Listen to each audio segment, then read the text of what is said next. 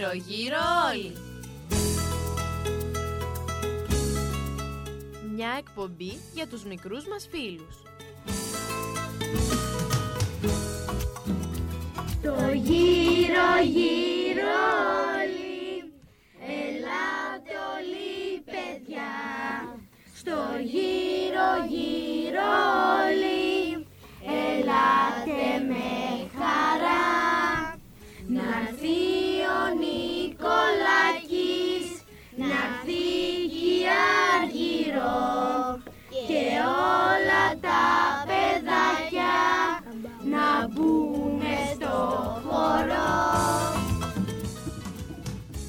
Καλησπέρα σε όλους τους μικρούς μας φίλους.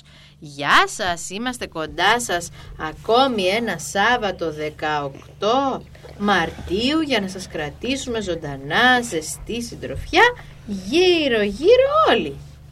Πώς πάτε, τι νέα, πώς θα παδίζετε αυτή τη μεγάλη σαρακοστή, όλα καλά; Προετοιμάζεστε στα σχολεία σας για γιορτές, μήπως;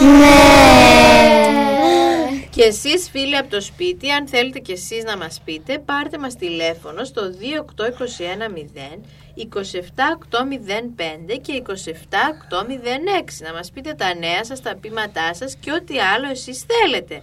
Επειδή έχω εδώ όμως πολλά καλά κορίτσια για παρέα, πάμε να τα γνωρίσουμε. Ας ξεκινήσουμε από μια παλιά φίλη. Πώς σε λένε; Στέλλα. Τι τάξη πας Στέλλα; Ε, Τετάρτη. Και η ενορία σου, η εκκλησία που πηγαίνει στις Κυριακές. Ζωδόχα πηγή. Μπράβο, τι νέα, όλα καλά; Καλά. Πώς πάει η κυρά Σαρακοστή, καλά περνάει; Δεν ξέρω. Αυτή ρωτήστε. Α, εσύ πώς τα περνάς την κυρά Σαρακο... τις μέρες της Μεγάλης Σαρακοστής, ωραία; Ωραία. Μπράβο. Στο σχολείο όλα καλά; Καλά. Τέλεια. Πάμε να γνωρίσουμε και την κοπέλα που κάθεται δίπλα σου. Είμαι Κική. Καλώς στην Κική. Τι τάξη πας Κική; Τετάρτη. Είστε συμμαθήτρες με τη Στέλλα; Ναι. Α, καλά το κατάλαβα. Και ποια είναι η ενορία σου σένα; Ζωδόχα πηγή. Α, είστε και στην ίδια ενορία. Τέλεια. Όλη τη βδομάδα μαζί. Μπράβο. καλά είσαι εσύ; Ναι. Ετοιμάζετε κορίτσια στο σχολείο σας γιορτή για την 25η Μαρτίου; Ναι. Ναι, και θα συμμετέχει η Τετάρτη τάξη η δικιά Η σας. Τετάρτη και η Τρίτη. Ναι. Α, πολύ ωραία. Άρα θα συμμετέχετε ενεργά. Τι θα ετοιμάσετε εσείς τραγούδια; Ε, τραγούδια και όχι ποίηματα ακριβώς. Θα διαβάσουμε κάποια πράγματα. Τραγούδια και θα είναι. τραγούδια θα και διαβάσουμε κάποια επαγγελίες. πράγματα. Πολύ ωραία. Μπράβο. Και μην πείτε ότι θα πείτε και στην παρέλαση. Ο αδερφός μου θα πει. Α, τέλεια. Ο Μάριος; Ο Μιχάλης. Ο Μιχάλης. Ωραία, θα πας να τον καμαρώσεις, ε. Ναι. Μπράβο. μπορεί. Πάμε και στα άλλα κορίτσια. Θες φίλοι μας να μας πεις πώς σε λένε; Ναι. Πώς σε λένε; Ζωή. Γεια σου ζωή. Όλα καλά; Ναι. Τι τάξη πας; Ε, πρώτη. Πρώτη. Α, τώρα θα σε ρωτήσω πολλά. Ωραία. Μάθατε όλα τα γράμματα; Ναι. Μπράβο. Πώς φαίνονται; Μια χαρά. Μπράβο βρε ζωή. Και ποια είναι η εκκλησία που πας στις Κυριακές θυμάσαι; Δεν πειράζει. Θα μας πεις την άλλη φορά, ε. Περνάς ωραία τώρα στην πρώτη τάξη. Πώς σου φαίνεται το δημοτικό; Ναι, είναι ωραία. Ωραία, ε. Τέλεια. Και είναι και η αδερφή σου εδώ μαζί μας; Ναι. Πώς σε λένε; Σοφία. Καλώς τη Σοφία. Εσύ τι τάξη πας; Προνήπιο. Προνήπιο, μπράβο. Και τι είναι αυτό το ωραίο που έχεις φτιάξει εκεί και κρατάς μαζί σου; Πώς τον λένε αυτόν που έχεις φτιάξει; Σαγιά. Α, και φοράει μια ωραία φουστανέλα βλέπω. Τον έφτιαξε εδώ στην ώρα του παραμυθιού.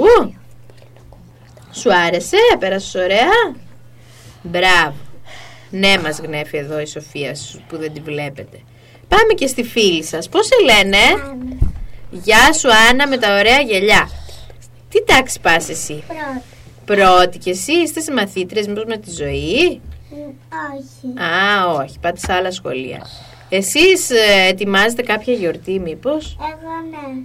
Και τι, θα έχεις ποίημα; Και εγώ θα ετοιμάζομαι. Και εσύ ετοιμάζεις Όχι. γιορτή Σοφία; Θα έχεις ποίημα; Ναι. Τέλεια. Εγώ όχι. Εσείς όχι, ε; Όχι, εμείς θα ανοίξουμε. Α, Μόνο εμείς. Μόνο η τάξη σας θα δείξει κάτι; Για την άνοιξη. Α, πολύ ωραία. Θυμάσαι σύμπως σε ποια εκκλησία πας τις Κυριακές; Σε δύο. Για πες μας τις. Στον Άγιο Φανούρια και στον Άγιο Παντελήμωνα. Α, μπράβο, πάρα πολύ ωραία. Πάμε να γνωρίσουμε και τα άλλα κορίτσια εδώ. Γεια σας, με λένε Αγάπη Παονίπιο και Μαρία μου είναι ο Χριστοφόρας. Καλώς την αγάπη. Τι νέα εσύ στον Ήπιο; Καλά. Καλά πείμα έχετε εσείς, γιορτή θα κάνετε; Ναι, έχουμε πείμα. Α, Και πολύ εγώ. ωραία. Και ποια είναι η ενορία σου; Μας είπες; Ναι. Α, μας είπες, το- δεν το πρόσεξα. Μπράβο. Όλα καλά κατά τα άλλα; Ναι. Πάμε να γνωρίσουμε και την άλλη φίλη εδώ. Πώς σε λένε φίλοι. Έλα τώρα, εσύ έχεις ξανάρθει και άλλες φορές. Ντρέπεσαι; Να μας πει η αγάπη το όνομά σου; Τη λένε Αναστασία. Θα μας πεις εσύ τα υπόλοιπα; Για πες μας. Γεια σας, με λένε Αναστασία Πάσκολο και το διά μου είναι Άγιος και Χριστοφόρος. Καλώς την Αναστασία. Έχεις εσύ ποίημα στο σχολείο; Ναι. Μπράβο. Πολύ ωραία. και θα πας να δεις την παρέλαση; Ναι. Πάρα πολύ ωραία. Όλοι έχετε, βλέπω, γιορτές, ποίηματα. Μπράβο. Να πούμε ότι και το άλλο Σάββατο στις 7.30 ώρα θα είναι εδώ στο πολιτιστικό μια ωραία γιορτή για την 25η Μαρτίου. Και εμείς θα πούμε αναλυτικά το επόμενο Σάββατο βέβαια που θα είναι ανήμερο. Θα μιλήσουμε για τη διπλή γιορτή του Ευαγγελισμού του έθνους και της Παναγίας και θα περιμένω να έρθετε κι εσείς τότε που θα έχετε μάθει στα σίγουρα τα ποίηματά σας ή μπορείτε να κρατάτε τα κείμενα που έχετε να διαβάσετε να μας τα πείτε εδώ στο ραδιόφωνο να τα ακούσουν οι φίλοι. Απλώς, έχω, απλώς θα ακούσαμε ένα τραγούδι. Α, τέλεια. Ωραίο είναι και το Και το τραγούδι. ξέρω. Και πάμε έτσι να ξεκινήσουμε σήμερα Αυτό το έχουμε να πούμε λίγο να πούμε λίγο για την κυρά Σαρακοστή έτσι αναλυτικά και για τις εβδομάδες για τα τρία ποδαράκια της τώρα που έχουν περάσει Είμαι η κυρά Σαρακοστή με τα 7 μου πόδια Σας ευχαριστώ που και φέτος με φτιάξατε και έτσι όταν ξεκίνησε η, με- η Μεγάλη Σαρακοστή με είχατε ήδη έτοιμη Μ' αρέσει όταν με ζωγραφίζετε και όταν πλάθετε μαζί με τη μαμά σας, τη γιαγιά σας, τον παππού σας ή ακόμα και μόνοι σας. Ξέρετε βέβαια όλοι σας ότι είμαι μια γυναίκα που αγαπά πάρα πολύ το Χριστό και ότι προσπαθώ για 7 εβδομάδες όπως έκανε και ο Ιησούς μας στην έρημο να νηστεύω δηλαδή να μην τρώω κρέας, γάλα, αυγά, ψάρι και να προσεύχομαι δηλαδή να συνομιλώ με τον Χριστό όσο περισσότερο μπορώ. Αυτό βέβαια το κάνω και τις υπόλοιπες μέρες. Απλά την περίοδο αυτή προσπαθώ λίγο περισσότερο για να αξιωθώ να ζήσω μέσα στην καρδιά μου τη Σταύρωση αλλά και την Ανάσταση του Κυρίου μας. Κάνετε πολύ καλά που όταν με φτιάχνετε μου βάζετε τα χέρια στα βρωτά για να μπορώ πιο εύκολα να προσεύχομαι. Όσο για το στόμα, καλύτερα που δεν έχω, για να μπορώ πιο εύκολα να νηστεύω και κυρίως να μην λέω όλη την ώρα άσκοπα πράγματα. Έτσι λοιπόν και αυτή τη φορά θα είμαστε μαζί όλες αυτές τις μέρες μέχρι να φτάσει το Μέγα Σάββατο. Και μην ξεχνάτε κάθε εβδομάδα που περνάει να κόβετε και ένα μου πόδι. Α, και σας παρακαλώ πολύ, επειδή τα πόδια μου καμιά φορά τσακώνονται για το ποιο είναι το καλύτερο, αν σας ρωτήσουν, πείτε τους ότι είναι όλα εξίσου χρήσιμα. Φτιάξατε εσείς κυρά Σαρακοστή. Στο Ποιος θα σχολείο μου πει; φτιάξαμε. Εμείς. Για να μου πεις αγάπη που φτιάξατε εσείς. Στο σχολείο. Στο σχολείο τη χρωματίσατε, ε; Ναι. Έφτιαξε άλλο στο σχολείο του; Εγώ το κουλουράκι στο σπίτι. Στο σπίτι την έφτιαξε από ζυμάρι; Ε; Για πες μου από ζυμάρι την έφτιαξε στο σπίτι; Και τη κόβεις τώρα ένα-ένα τα ποδαράκια; Ε; Όχι.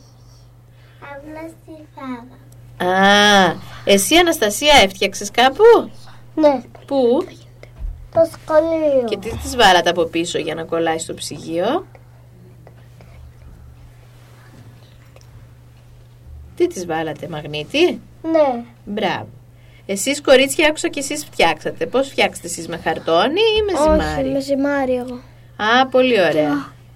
Και έχετε κόψει τώρα το τρίτο πόδι, θα το Δύο κόψετε πόδια. αύριο, ε; Το τρίτο αύριο, ναι. Μπράβο. Με τι τη στολίσατε εσείς που την κάνατε με ζυμάρι; Ε, τη βάλαμε διάφορα μαντίλι, Α, ε, φιόγκους, διάφορα πράγματα πάνω της μπράβο. για να είναι όμορφη. Πάρα πολύ ωραία. Επίαση. Μπράβο, παιδιά. Για ακούστε λοιπόν αυτή την ιστορία που μας την περιγράφει ο Λάμπρος που είναι ένα παιδάκι που γιορτάζει την Ανάσταση και έχει ακόμα μεγαλύτερη αγωνία να μετράει μία-μία τις εβδομάδες της κυράς Σαρακοστής.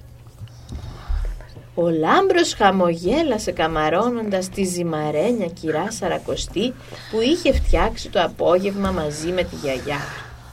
Την είχε στολίσει στη βιβλιοθήκη του απέναντι ακριβώς από το κρεβάτι του για να μπορεί συνεχώς να τη βλέπει. Για μια στιγμή νόμισε ότι του χαμογέλασε και αυτή και ότι αν είναι ποτέ δυνατόν τα πόδια της άρχισαν να κουνιούνται και να φωνάζουν. Εγώ είμαι το καλύτερο που είμαι και το πρώτο. Όχι, εγώ που είμαι το δεύτερο. Εγώ που είμαι σχεδόν στη μέση και δίνω δύναμη στους ανθρώπους να συνεχίσουν. Εγώ όμως το τέταρτο τους πηγαίνω από τη γη στον ουρανό. Με μένα νιώθουν ότι βρίσκονται ήδη στον ουρανό. Όχι, σε μένα χαίρονται που τρώνε ψάρι. Εμένα θυμούνται που είμαι το τελευταίο και το πιο σημαντικό. Ο Λάμπρος έτριψε τα μάτια του ξανά και ξανά. Είχε δει ανθρώπους να μαλώνουν. Ζώα να μαλώνουν. Πόδια όμως ποτέ. Πρώτη φορά στη ζωή του έβλεπε επτά πόδια, γιατί τόσα έχει η κυρά Σαρακοστή. Γιατί το πούσατε και να ζάκω τις κουνέτε. Α, τσακωνόταν ποιο είναι το καλύτερο, Αναστασία. Για άκου να δεις. Πρώτη φορά λοιπόν στη ζωή του έβλεπε πόδια να τσακώνονται. Πήρε τη σφυρίχτρα που είχε δίπλα στο κρεβάτι του και σφύριξε δυνατά. Τα πόδια σταματήσανε και μείνανε για μια μόνο στιγμή ακίνητα. Η κυρά Σαρακοστή αναστέναξε. Η καημένη ήθελε να προσευχηθεί και τα πόδια δεν την αφήνανε στιγμή να ησυχάσει. Ο Λάμπρος την πλησίασε και τη χτύπησε φιλικά στην πλάτη. Αφού είναι ίδια, γιατί τσακώνονται, τη ρώτησε γεμάτος απορία. Νομίζει το καθένα ότι είναι πιο σημαντικό από τα υπόλοιπα. Δεν καταλαβαίνουν ότι οι άνθρωποι τα αγαπούν όλα το ίδιο. Όλο καημό η σοφή κυρά Σαρακοστή ξεφυσώντας και φουσκώνοντας τα αδύνατα μάγουλά της είπε πάλι αναστεναγμένα.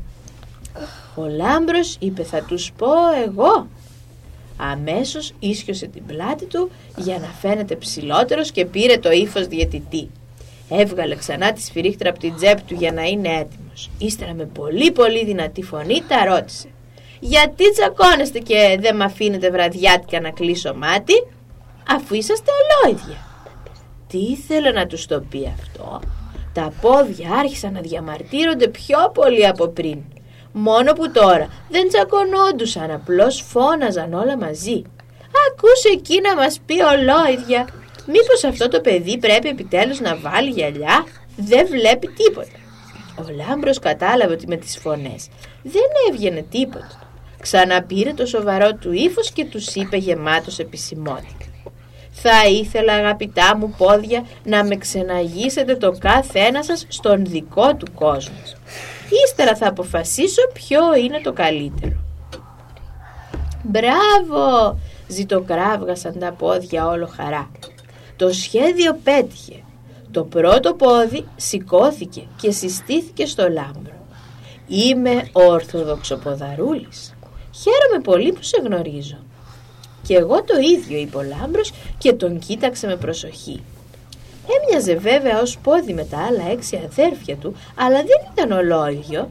Ήταν κόκκινος και περπατούσε με θάρρος και αυτοπεποίθηση. Τα μάτια του ήταν στρογγυλά σαν χάντρες και το στόμα του κατακόκκινο σαν φράουλα. Ήταν μικροσκοπικός και του θύμιζε λίγο τον κοντερεβιθούλη. Δώσε μου το χέρι σου και φύγαμε. Ο Λάμπρος του το έδωσε. Ο Ορθοδοξοποδαρούλης έκανε κοφτά ένα νόημα στην τουλάπα η οποία άνοιξε και από μέσα βγήκε μια εκθαμβωτική πολύχρονη χρονομηχανή. Ο Λάμπρος έμεινε ακίνητος σαν άγαλμα. Τέτοια χρονομηχανή είχε δει μόνος στο παραμύθι που είχε διαβάσει με τη μαμά του.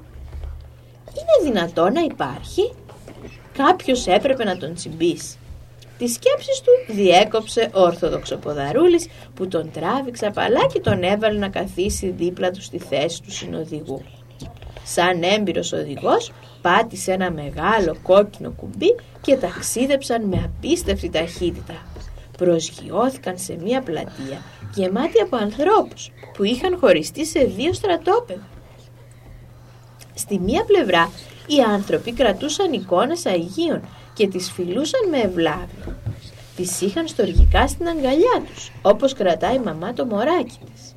Αυτοί λέγονταν εικονολάτρες. Στην άλλη ήταν άνθρωποι εξαγριωμένοι και θυμωμένοι που μισούσαν τις Άγιες εικόνες. Ήταν εικονομάχοι, δηλαδή μάχονταν εναντίον των εικόνων. Ορίστε Αναστασία. Γιατί δεν με αγαπάει το μωρό της. Γιατί το αγαπάει και το φροντίζει. Ο Ορθόδοξο Ποδαρούλης με μία μεγάλη δρασκελιά πέρασε τους εικονομάχους και πήγε στους εικονολάτες. Ο Λάμπρος για λίγο μαζεύτηκε. «Μη φοβάσαι Λάμπρο μου, έλα να σου γνωρίσω τη βασίλισσά μας, την Αγία Θεοδόρα που είναι πραγματικά πολύ όμορφη». Ο άντρας της ο βασιλιάς Θεόφιλος είχε διατάξει τους στρατιώτες του να καταστρέψουν όλες τις εικόνες και να βασανίσουν τους χριστιανούς. Η βασίλισσα κρυφά στο δωμάτιό της μέσα σε ένα κυβότιο κρατούσε τις εικόνες σαν πολύτιμο θησαυρό. «Αχού, κι αν τις έβρισκε ο βασιλιάς» ρώτησε ο τρομαγμένος ο Λάμπρος. «Η πίστη νικά το φόβο. Η πίστη θέλει θυσίες», είπε ο Ορθοδοξοποδαρούλης. Η φωνούλα του δυνάμωσε και ο ίδιος κοκκίνησε ακόμη περισσότερο. Τελικά όμως ο Θεόφιλος όχι μόνο δεν βρήκε τις εικόνες, αλλά λίγο πριν ανέβει στον ουρανό μετάνιωσε για την άσχημη συμπεριφορά του. Δηλαδή μπορούμε να κάνουμε κάτι κακό, μετά να νιώσουμε, μετά να μετανιώσουμε και να μας συγχωρέσει ο Θεούλης; Και βέβαια, αρκεί να είμαστε ειλικρινείς. Έτσι ο Θεός πήρε κοντά του το μετανιωμένο βασιλιά Θεόφιλο και η βασίλισσα Θεοδόρα μαζί με τον Πατριάρχη Μεθόδιο αναστήλωσαν τις ιερές εικόνες, δηλαδή τις ξανάφεραν στις εκκλησίες μας. Αυτό το γεγονός γιορτάζουμε την πρώτη Κυριακή της Σαρακοστής που λέγεται Κυριακή της Ορθοδοξίας. Από εκεί πήρα και το όνομά μου. Τα τελευταία αυτά λόγια τα είπε με πολύ καμάρι ο Ορθοδοξοποδαρούλης. «Πω πω μανούλα μου», έκανε με θαυμασμό ο Λάμπρος και έμεινε δυο λεπτά με το στόμα ανοιχτό. Με μια γρήγορη κίνηση στράφηκε προς τους εικονολάτρες. Αν δεν ήταν αυτή και η Αγία Θεοδόρα, δεν θα είχαμε καθόλου εικόνες. Δεν θα μου έλειπε το ξύλο ή το ασίμι, αλλά τα πρόσωπα που εικονίζονται. Ο Χριστός, η Παναγία μας, οι Αγίοι μας. Εγώ, Ορθόδοξο Ποδαρούλη, όταν είμαι λυπημένος, γονατίζω, κάνω το σταυρό μου, παρακαλώ την Παναγία που έχω στο δωμάτιό μου να μου δίνει κουράγιο. Τώρα πια καταλαβαίνω γιατί είναι σημαντική η εβδομάδα σου. Ο Ορθόδοξο Ποδαρούλης χάρηκε ιδιαίτερα που κατάλαβε όλα αυτά ο Λάμπρος. Και μετά έδωσε τη σειρά του στο Γρήγορο Ποδαρούλη. Ο Γρήγορο Ποδαρούλης πλησίασε με ανάλαφρα βήματα και με το κάτασπρο χεράκι του οδήγησε με προσοχή τη χρονομηχανή. Σε λίγο φτάσαν έξω από το Μητροπολιτικό Ιερό Ναό της Θεσσαλονίκης. Οι δυο τους ανεβήκαν τα σκαλιά της εκκλησίας και μπήκανε μέσα. Ανάψανε τα κεράκια τους και ο καθένας άρχισε να λέει τη δικιά του προσευχή. Την ώρα εκείνη, στην ωραία πύλη, εμφανίστηκε ένας ιερέας. Ο Λάμπρος έτρεξε να του φιλήσει το χέρι, γιατί σύμφωνα με τη γιαγιά του, όταν φυλάς το χέρι του ιερέα, παίρνει την ευλογία του ίδιου του Θεού. Μόλις όμως ασπάστηκε το χέρι του, άκουσε μία γλυκιά, σχεδόν αγγελική φωνή να του λέει «Την ευχή του Κυρίου να έχεις πάντα παιδί μου». και άλλοι ιερείς του είχαν πει τα ίδια λόγια, αλλά κανένας με αυτόν τον τρόπο. Η φωνή του, η ηρεμία του προσώπου του, του έκαναν μεγάλη εντύπωση. «Μα ποιος είναι αυτός ο ιερέας» ρώτησε γεμάτος περιέργεια τον Γρηγοροποδαρούλη. «Είναι ο Άγιος Γρηγόριος ο Παλαμάς», απάντησε γεμάτος συγκίνηση ο Γρηγοροποδαρούλης και έγινε άσπρος σαν το χιόνι. Στον Άγιο αυτό φίλο το όνομά μου. Τη δεύτερη Κυριακή της Σαρακοστής τιμάται από την εκκλησία μας. Γι' αυτό είναι η αγαπημένη μου εβδομάδα η δεύτερη. Μη λέτε τίποτα για μένα, ακούστηκε για δεύτερη φορά η γλυκιά εκείνη φωνή. Το μόνο που έκανα και συνεχίζω να κάνω είναι να αγαπώ με όλη μου την καρδιά το Θεό και τους αδελφούς μου. Δεν είναι πολύ εύκολο αυτό που μας λέτε, προβληματίστηκε ο Λάμπρος. Εγώ όταν τσακώνομαι με την αδερφή μου τη Φανή, για λίγο νιώθω ότι δεν την αγαπάω. Η αγάπη υπάρχει μέσα μας, ειδικά σε εσάς τα παιδιά που έχετε τόσο αθώα καρδούλα, είπε ο Άγιος Γρηγόριος και χάιδεψε τα σγουρά μαλλιά του Λάμπρου. Χρειάζεται όμως λίγο να την καλλιεργούμε. Είναι σαν ένα δεντράκι που αν δεν το ποτίσουμε, δεν του βάλουμε λίπασμα, δεν θα μεγαλώσει. Το Θεό όμως πώς τον αγαπάμε; Όταν κάνω προσευχή το βράδυ συνήθως νηστάζω ή σκέφτομαι αν έχω διαβάσει όλα μου τα μαθήματα. Γιατί πηγαίνω και πρώτη δημοτικού, σοβάρεψε ο Λάμπρος. Το Θεό μπορούμε να τον νιώσουμε μέσα μας, αρκεί να έχουμε αγάπη και να μην σκεφτόμαστε μόνο τον εαυτό μας. Πολύ θα μας βοηθήσει αν λέμε την τόσο εύκολη και συγχρόνως σημαντική προσευχή «Κύριε Ιησού Χριστέ, ελέησόν με», δηλαδή βοήθησέ με. Με αυτή την ευχή το μυαλό μας συγκεντρώνεται και νιώθουμε κοντά μας στον Χριστό. Ο Γρηγοροποδαρούλης πετάχτηκε από το στασίδι στο οποίο καθόταν. Ο Άγιος Γρηγόριος είναι πολύ μορφωμένος. Συμπλήρωσε με ήρεμη και σταθερή φωνή.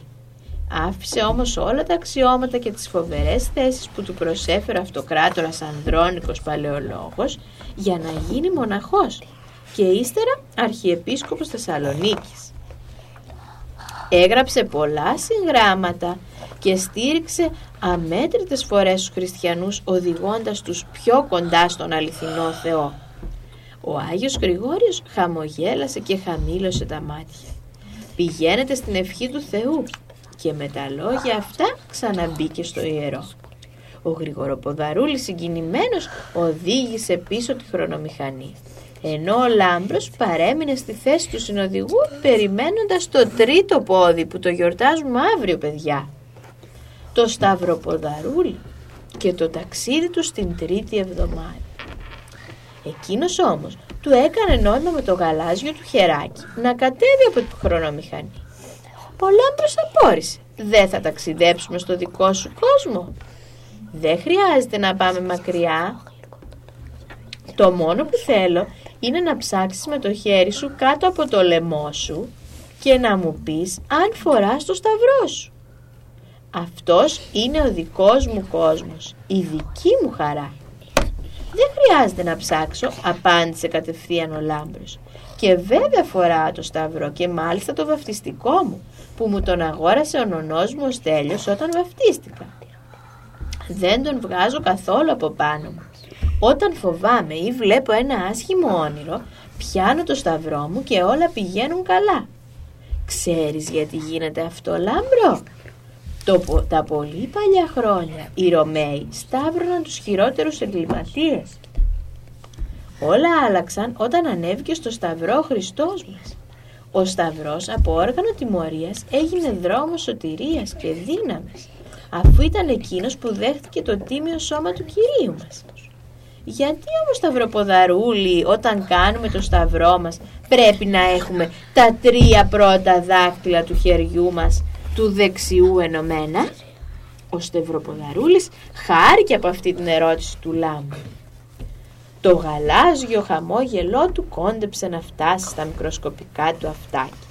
Με το δεξί του χεράκι έκανε το σημείο του σταυρού και άρχισε γεμάτος αγάπη να εξηγεί στο φίλο του. Τα τρία πρώτα δάχτυλα δείχνουν ότι ο ένας και μοναδικός Θεός μας είναι τρία πρόσωπα. Ο Πατέρας, ο Υιός και το Άγιο Πνεύμα. Με τα οποία όμως είναι τόσο ενωμένα μεταξύ τους όσο και τα τρία μας δάχτυλα. Τα άλλα δύο που ακουμπούν στην παλάμη συμβολίζουν τις δύο φύσεις του Κυρίου, τη Θεία και την ανθρώπινη. Ο Χριστός μας κατέβηκε από τον ουρανό και ήρθε στη γη ως άνθρωπος, αλλά δεν σταμάτησε ποτέ να είναι και ο Θεός. «Ιούπι», φώναξε γεμάτος χαρά ο Λάμπρος. «Θα το πω τη Δευτέρα στο σχολείο σε όλους τους φίλους μου που δεν το ξέρουν. Σε ευχαριστώ πολύ Σταυροποδαρούλη. Μαζί σου ξεκουράστηκα, ξαλάφρωσα και πήρα απίστευτη δύναμη για να συνεχίσω το τέταρτο ταξίδι μου. Να σε πάντα καλά. Αυτή τη δύναμη φίλε μου, φίλε μου αντλούν από το Σταυρό όλοι οι χριστιανοί. Έτσι, ανανεωμένοι συνεχίζουν τον αγώνα τους και για την υπόλοιπη Σαρακοστή, είπε γεμάτος ικανοποίηση ο Σταυροποδαρούλης. Έδωσε ένα φιλί στο Σταυρό που είχε η κυρά Σαρακοστή στο κεφάλι της. Πάνω από το μαντίλι της και έκατσε λίγο να ξεκουραστεί.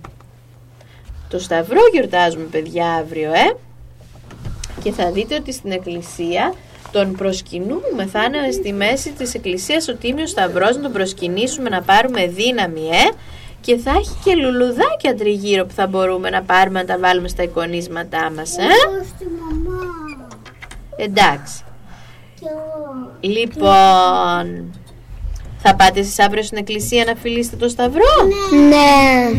Μπράβο, πάρα πολύ ωραία. Μήπως θέλετε για να κάνουμε ένα διάλειμμα πριν σας διαβάσω το επόμενο να στείλετε χαιρετίσματα σε κάποιον που σας ακούει από το ραδιόφωνο γιατί ξέρετε από εδώ μας ακούνε. Ποιες; Ποιες; Ω, οι φίλοι σας, οι γονείς σας. Δεν είναι. Θέλετε να πείτε... Ναι, ακούγε- ακούνε τη φωνή μας από το ραδιόφωνο. Θέλετε να πείτε χαιρετίσματα σε κάποιον; Ναι, εγώ στην Ελένη. Για... Α, εσύ θες να πεις την Ελένη. Εγώ στην αδερφή μου τη Μαριαλένα. Εσύ; Εγώ στη Μαριό. στη Μαριό; Και εσύ ζωή; Εγώ στην Κωνσταντίνα. Εσύ σε ποιον θες να πεις Αναστασία; Ξέρεις. Ε, θα μας πεις χαιρετίσματα εσύ; Θα ήθελα στην ε, Ελένη. Όχι, στην... Λοιπόν, Αυτός.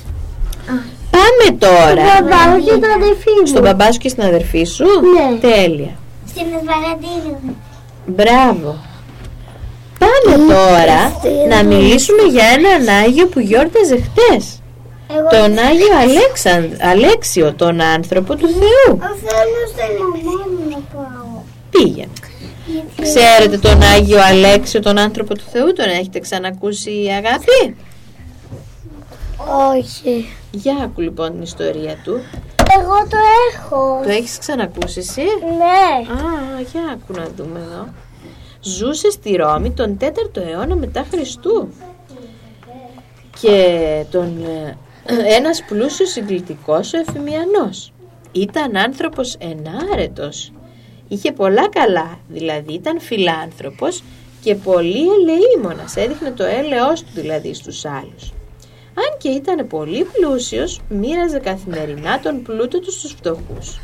Ο ίδιος έτρωγε μόνο μία φορά την ημέρα και αυτή αφού πρώτα παρέθετε τραπέζι σε όλους τους περισσότερους φτωχούς μπορούσε στους οποίου, τους οποίους υπηρετούσε ο ίδιος και όχι η δούλη του. Η σύζυγός του Αγλαία ήταν εξίσου ευλαβής και τον βοηθούσε να ζει με αρετή και αγάπη. Όμως οι δύο σύζυγοι είχαν ένα μεγάλο καημό. Δεν μπορούσαν να αποκτήσουν παιδιά. Προσευχόταν με πίστη στο Θεό να εκπληρώσει την επιθυμία τους. Και εκείνος βλέποντας τα καυτά τους δάκρυα και τις πολλές προσευχές τους, τους χάρισε ένα γιο που τον ονόμασαν Αλέξιο. Όταν ο Αλέξιος μεγάλωσε λίγο, οι γονείς του τον έστειλαν στο σχολείο να μάθει γράμματα. Ήταν πολύ έξυπνο και συνετό παιδί και έτσι μέσα σε λίγο καιρό έγινε και σοφό διαβάζοντας όλα τα μαθήματά του αλλά κυρίως τις Άγιες Γραφές. Από μικρός κατάλαβε τη ματαιότητα του κόσμου και την αυθαρσία της ψυχής και αποφάσισε να δοθεί ολοκληρωτικά στο Θεό για να κληρονομήσει τα ουράνια αγαθά που είναι αιώνια. Άρχισε λοιπόν να ασκείται στην εγκράτεια κάνοντας νηστείες και αγρυπνίες. Για περισσότερη μάλιστα κακοπάθεια φορούσε κατάσαρκα ένα τρίχινο ράσο. Κανένας δεν γνώριζε το θείο πόθο του, ούτε και οι γονείς του που σκέφτονταν να τον παντρέψουν. Όταν έφτασε σε ηλικία γάμου, του βρήκαν μια καλή κοπέλα με ευγενική καταγωγή και άρχισαν τις προετοιμασίες. Ο Μακάριος Αλέξιος προσπάθησε να εξηγήσει στους γονείς του ότι είχε την ιερή επιθυμία να αφιερωθεί στο Θεό. Όμως εκείνοι δεν πείθονταν και τους ζητούσαν να τους υπακούσει. Ο Αλέξιος βλέποντας ότι μάται ακοπίαζε άφησε τους γονείς του να ετοιμάζουν το γάμο ενώ ο ίδιος άρχισε να προσεύχεται ημέρα και νύχτα χύνοντας ποτάμια από δάκρυα και παρακαλώντας το Θεό να τον φωτίσει να κάνει εκείνο που ήταν πιο συμφέρον για την ψυχή του. Κάποτε έφτασε και η μέρα του γάμου. Το μυστήριο τελέστηκε με μεγαλοπρέπεια. Ύστερα ακολούθησε μεγάλο γλέντι στο σπίτι του γαμπρού όπως συνηθιζόταν τότε. Όταν νύχτωσε, οι συγγενείς και οι φίλοι, αφού ευχήθηκαν στο νέο ανδρόγυνο, του αποχαιρέτησαν και έφυγαν. Όταν έμεινε μόνος του Αλέξιος με την ύφη, γονάτισε και άρχισε να προσεύχεται θερμά για αρκετή ώρα. Ο Κύριος μας τότε, απαντώντας στον πόθο του Αλέξιου, τον φώτισε να ακολουθήσει την ευλογημένη ζωή της Παρθενίας. Σίγουρος πλέον ο Άγιος παρακάλεσε το Θεό να τον βοηθήσει να εξηγήσει και στη νεαρή γυναίκα του αυτή του την απόφαση. Της μίλησε πολλή ώρα για την αγάπη του για το Θεό που έκαιγε την ψυχή του και για την τιμή που επιφυλάσσει ο Θεός σε όσους ακολούθησαν τον αγγελικό δρόμο της Παρθενίας. Και εκείνη ήρεμη με τη χάρη του Θεού δεν τον εμπόδισε να πραγματοποιήσει την ιερή του επιθυμία. Φεύγοντας ο Άγιος πήρε τη βέρα και τη ζώνη του και τα έδωσε στη γυναίκα του λέγοντας Φύλαξε αυτά προσεκτικά αγαπημένοι μου και ο Θεός σας είναι ανάμεσά μας και ας μεριμνήσει για το καλό και τον δυο μας. Κατόπιν βγήκε από το δωμάτιο βγάζοντας τα χρυσοήφαντα ρούχα του γάμου και φόρεσε φτωχικά και έτσι κατέβηκε στην παραλία όπου κατά θεία πρόνοια βρήκε ένα πλοίο που έφευγε εκείνη την ώρα για τη Συρία. Επιβιβάστηκε σε αυτό και ύστερα από ταξίδι μερικών ημερών έφτασε στη Λαοδικία και από εκεί πήγε περπατώντας μέχρι την Έδεσα. Τι κατέβηκε την παραλία; Για να πάρει ένα πλοίο και να πάει κάπου να γίνει μοναχός Αναστασία. Εκεί με σε ένα ναό υπήρχε μια θαυματουργή εικόνα του Χριστού. Μόλις την είδε ο, ο Αλέξιος αποφάσισε να ζήσει σαν ζητιάνος έξω από αυτή την εκκλησία για να βλέπει καθημερινά την αγαπημένη μορφή του Δεσπότη Χριστού. Μοίρασε τότε όλα τα χρήματά του στους φτωχούς και από εκείνη την ημέρα έμεινε στο ναό ζουν, ζώντας από τις ελεημοσύνες των ευσεβών χριστιανών. Ξόδευε ελάχιστα για το λίγο ψωμί του και τα υπόλοιπα χρήματα τα έδινε στους φτωχούς. Όλη τη νύχτα προσευχόταν όρθιος και μεταλάμβανε κάθε Κυριακή. Τόσο πολύ ταλαπορήθηκε από τη σκληραγωγία στην οποία υπέβαλε τον εαυτό του για την αγάπη του Χριστού, ώστε η ωραιότητα του προσώπου του χάθηκε και έγινε αγνώριστος. Οι γονείς του πάλι, όταν την επομένη του γάμου πληροφορήθηκαν το φευγιό του, έστειλαν αμέσως οι να τον βρουν και να τον πείσουν να γυρίσει πίσω. Εκείνοι ερεύνησαν με επιμέλεια μέρη μακρινά, πόλεις και χωριά, αλλά χωρίς αποτέλεσμα. Και όταν κάποιοι από αυτούς έφτασαν στην Έδεσα και πέρασαν από το ναό που ζούσε ο Άγιος, δεν μπόρεσαν να αναγνωρίσουν πίσω από τον ταλαιπωρημένο εκείνο ζητιάνο το αρχοντόπουλο που έψαχναν. Και όχι μόνο αυτό, αλλά του έδωσαν ελεημοσύνη και έφυγαν. Τότε ο Μακάριος Αλέξιος δάκρυσε και δόξασε το Θεό που τον αξίωσε να λάβει ελεημοσύνη από τους ίδιους του τους δούλους. Ο καιρός περνούσε και ο Αλέξιος συμπλήρωσε στον άρθικα του ναού 17 ολόκληρα χρόνια προσευχόμενος το Θεό για τη σωτηρία της ψυχής του και παρακαλώντας τον να παρηγορήσει τους γονείς και τη σύζυγό του. Οι κάτοικοι του τόπου, βλέποντας την ασκητική ζωή του, άρχισαν να τον τιμούν σαν Άγιο. Εκείνος όμως, φοβούμενος μήπως η δόξα που του πρόσφεραν τον ρίξει σε υπερηφάνεια, αποφάσισε να φύγει σε άγνωστο τόπο. Κατέβηκε λοιπόν στο λιμάνι όπου μπήκε σε ένα πλοίο και ταξίδεψε στα μέρη της Κιλικίας. Ο Θεός όμως δεν συμφωνούσε με τα σχέδια του Αγίου και σύντομα μια μεγάλη θαλασσοταραχή που κράτησε πολλές μέρες ανάγκασε το πλοίο να πάει στη Ρώμη. Τότε ο Άγιος κατάλαβε ότι ήταν θέλημα Θεού να μείνει εκεί και μάλιστα πατρικό, στο πατρικό του σπίτι άγνωστο σ' όλους για να αγωνιστεί τον υπόλοιπο χρόνο της ζωής του ακόμα περισσότερο. Επειδή όμως ε, έχουμε λίγο χρόνο ακόμα τελικά το πώς πέρασε την υπόλοιπη ασκητική ζωή του ο Άγιος Αλέξιος, ο άνθρωπος του Θεού όπως τον ονομάζουμε, θα τους συνεχίσουμε στην επόμενη εκπομπή, εντάξει παιδιά; Πάμε να σας πω και λίγο από την αγαπημένη σας φρουτοπία για να κλείσουμε. Είχα μείνει εκεί που ο Μανώλης ο Μανάβης είχε την ε, απαγάγητη Μαρουλίτα και μιλούσε στο θάνατο κολοκυθάκι που ήθελε να της μιλήσει στο τηλέφωνο για να βεβαιωθεί ότι είναι καλά. Μίλα. Θάνο! Μαρουλίτα, λέει αλήθεια Μαρουλίτα. Αλήθεια Θάνο, με ξεγέλασε ο Πανάθλιος. Με έχει δεμένη χειροπόδαρα. Είμαι στο έλεος του Θεού. Μπορεί να με κάνει ό,τι θέλει. Διψάω Θάνο, διψάω.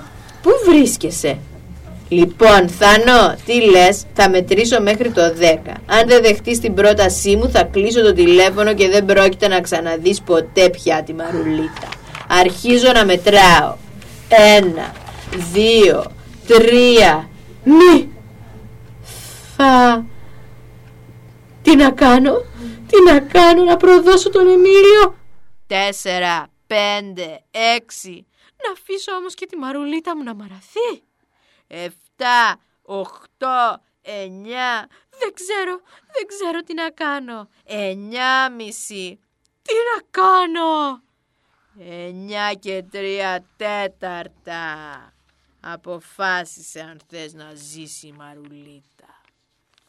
Τι θα γίνει όμως; Ο Θάνος το κολοκυθάκι θα υποκύψει στους εκβιασμούς του Μανώλη του Μανάβη που είναι μεταμφιεσμένο σε τενόρο φαλτσαδόρ και θα αφήσει να ρίξει το σκουλίκι Ερετζούμ 33 στο σπίτι του Εμίλιου του Ομίλου ή θα θυσιάσει την αγάπη του τη Μαρουλίτα για να κάνει το καθήκον του. Θα το δούμε στην επόμενη εκπομπή μας. Μέχρι τότε σας ευχόμαστε καλό υπόλοιπο της Μεγάλης Αρακοστής.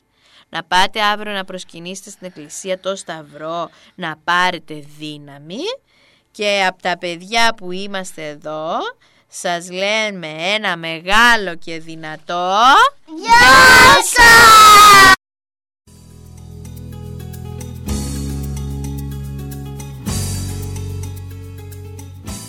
Ήταν η εκπομπή Γύρω γύρω όλοι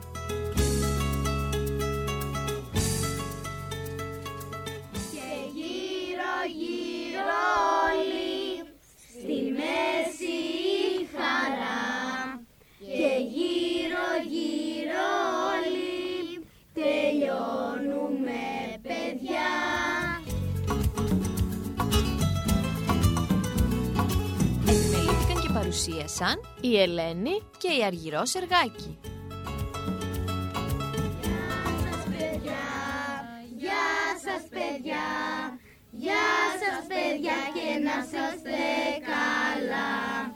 Γεια σας παιδιά, γεια σας παιδιά, γεια σας παιδιά, ως την άλλη τη φορά.